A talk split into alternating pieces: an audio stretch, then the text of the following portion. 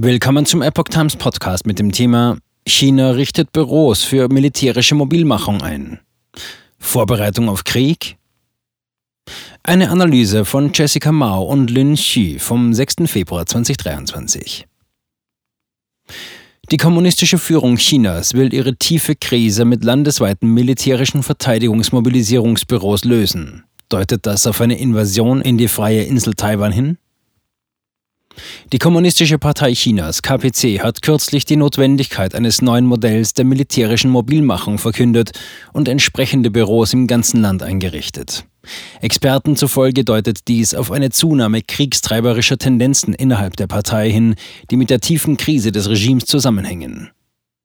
PLA Daily, eine Militärzeitung der KPC, veröffentlichte einen Kommentar von Chen Li-xin, Direktor des Mobilmachungsbüros des Shanghaier Kommandos, in dem er die Dringlichkeit des Aufbaus der sogenannten Verteidigungsmobilmachung betonte, die ausschließlich für den Krieg existiert und sich auf den Krieg vorbereitet und unter der allgemeinen Führung der KPC steht. Der Artikel wurde am 31. Januar veröffentlicht, dem Tag, an dem in der Stadt Luohe in der zentralchinesischen Provinz Henan das örtliche Büro für Verteidigungsmobilmachung eröffnet wurde. Solche Militärbüros sind seit Ende Dezember letzten Jahres in ganz China entstanden.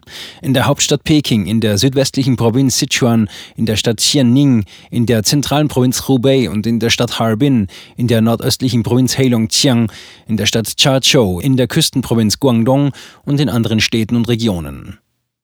Xi bereitet sich in Führungskrise der KPC auf Krieg vor. Guo Chun, Chefredakteur der Hongkonger Epoch Times, glaubt, dass je tiefer die Krise des kommunistischen Zusammenbruchs und je weniger stabil das Regime ist, desto wahrscheinlicher ist ein Krieg. Die KPC befindet sich in einer schweren Krise, da die internationale Gemeinschaft ihre Verantwortung für die Covid-Pandemie und die Zahl der Todesopfer in China in Betracht zieht, die auf ihre extreme Null-Covid-Politik und ihre plötzliche Kehrtwende ohne ausreichende medizinische Vorbereitung zurückzuführen sind.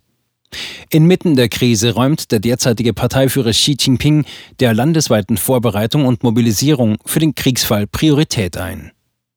Die Taiwan-Frage sei seit der Aufnahme diplomatischer Beziehungen zwischen China und den USA heikler denn je und unterscheide sich von der Situation unter früheren Führern wie Mao Zedong, Deng Xiaoping, Jiang Zemin und Hu Jintao, sagte Guo am 29. Januar im Elite-Forum, einer Sendung von NTD, einem Schwestermedium der Epoch Times. Schwierige Taiwan-Frage.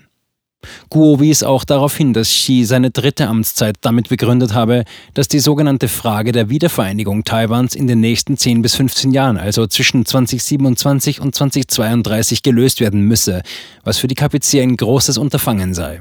Im Gegenzug erklärten sich die hohen Parteifunktionäre bereit, mit der fast ein halbes Jahrhundert alten Praxis zu brechen, die Amtszeit der Machthaber auf zwei Amtszeiten zu begrenzen. Die KPC unterstützte Xis Wiederwahl und so wurde die Taiwan-Frage zu einem Markenzeichen Xis in der Partei, so Guo. Doch Xi befindet sich in einer schwierigen Lage, was nach Guos Analyse zum Teil daran liegt, dass zu viele militärische Aktionen gegen Taiwan unweigerlich zu Konflikten mit dem US-Militär und mehreren westlichen militärischen oder halbmilitärischen Bündnissen führen. Andererseits, so Guo, könne sich Xi vor der Partei nicht rechtfertigen, wenn keine militärischen Maßnahmen ergriffen würden. Was wird Xi nun tun? Xi hat sich bereits geäußert und ein hohes Lied auf die Taiwan-Frage gesungen. Es geht nicht nur darum, ob Xi sein Gesicht wahren kann, sondern vor allem darum, dass die Partei die Rationalität seiner Wiederwahl in Frage stellen wird. Die Taiwan-Frage ist ein Loch, das Xi sich selbst gegraben hat. Politische und geheimdienstliche Unterwanderung Taiwans. Der australische Jurist Yuan Hongbing berichtete der chinesischen Ausgabe der Epoch Times am 29. Januar, dass Xi laut Quellen innerhalb der KPC Song Tao, dem Direktor des Büros für Taiwan-Angelegenheiten, des Zentralkomitees und des Staatsrats, den geheimen Auftrag erteilt habe, alle von Peking in Taiwan aufgebauten Vereinigungskräfte zu mobilisieren, um die Wahl von Lai Ching-te zum nächsten Präsidenten Taiwans im Jahr 2024 zu verhindern, in der Hoffnung, dass sich Taiwan kampflos ergeben werde.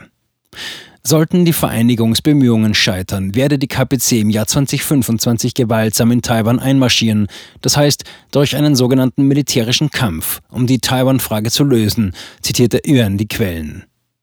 Song hatte am 28. Dezember 2022 offiziell die Leitung des Büros für Taiwan-Angelegenheiten der Kommunistischen Partei übernommen. Der 67-Jährige war Sekretär der Disziplinarkommission des Außenministeriums und Vizeaußenminister, dann stellvertretender Direktor des Zentralamtes für Auswärtige Angelegenheiten und seit 2015 Minister der Abteilung für Auslandsbeziehungen des KP-Zentralkomitees, Verbindungsminister. Während seiner Amtszeit als Verbindungsminister unternahm Song als Sondergesandter Xis mehrere Reisen nach Nordkorea, Vietnam, Laos und Kuba.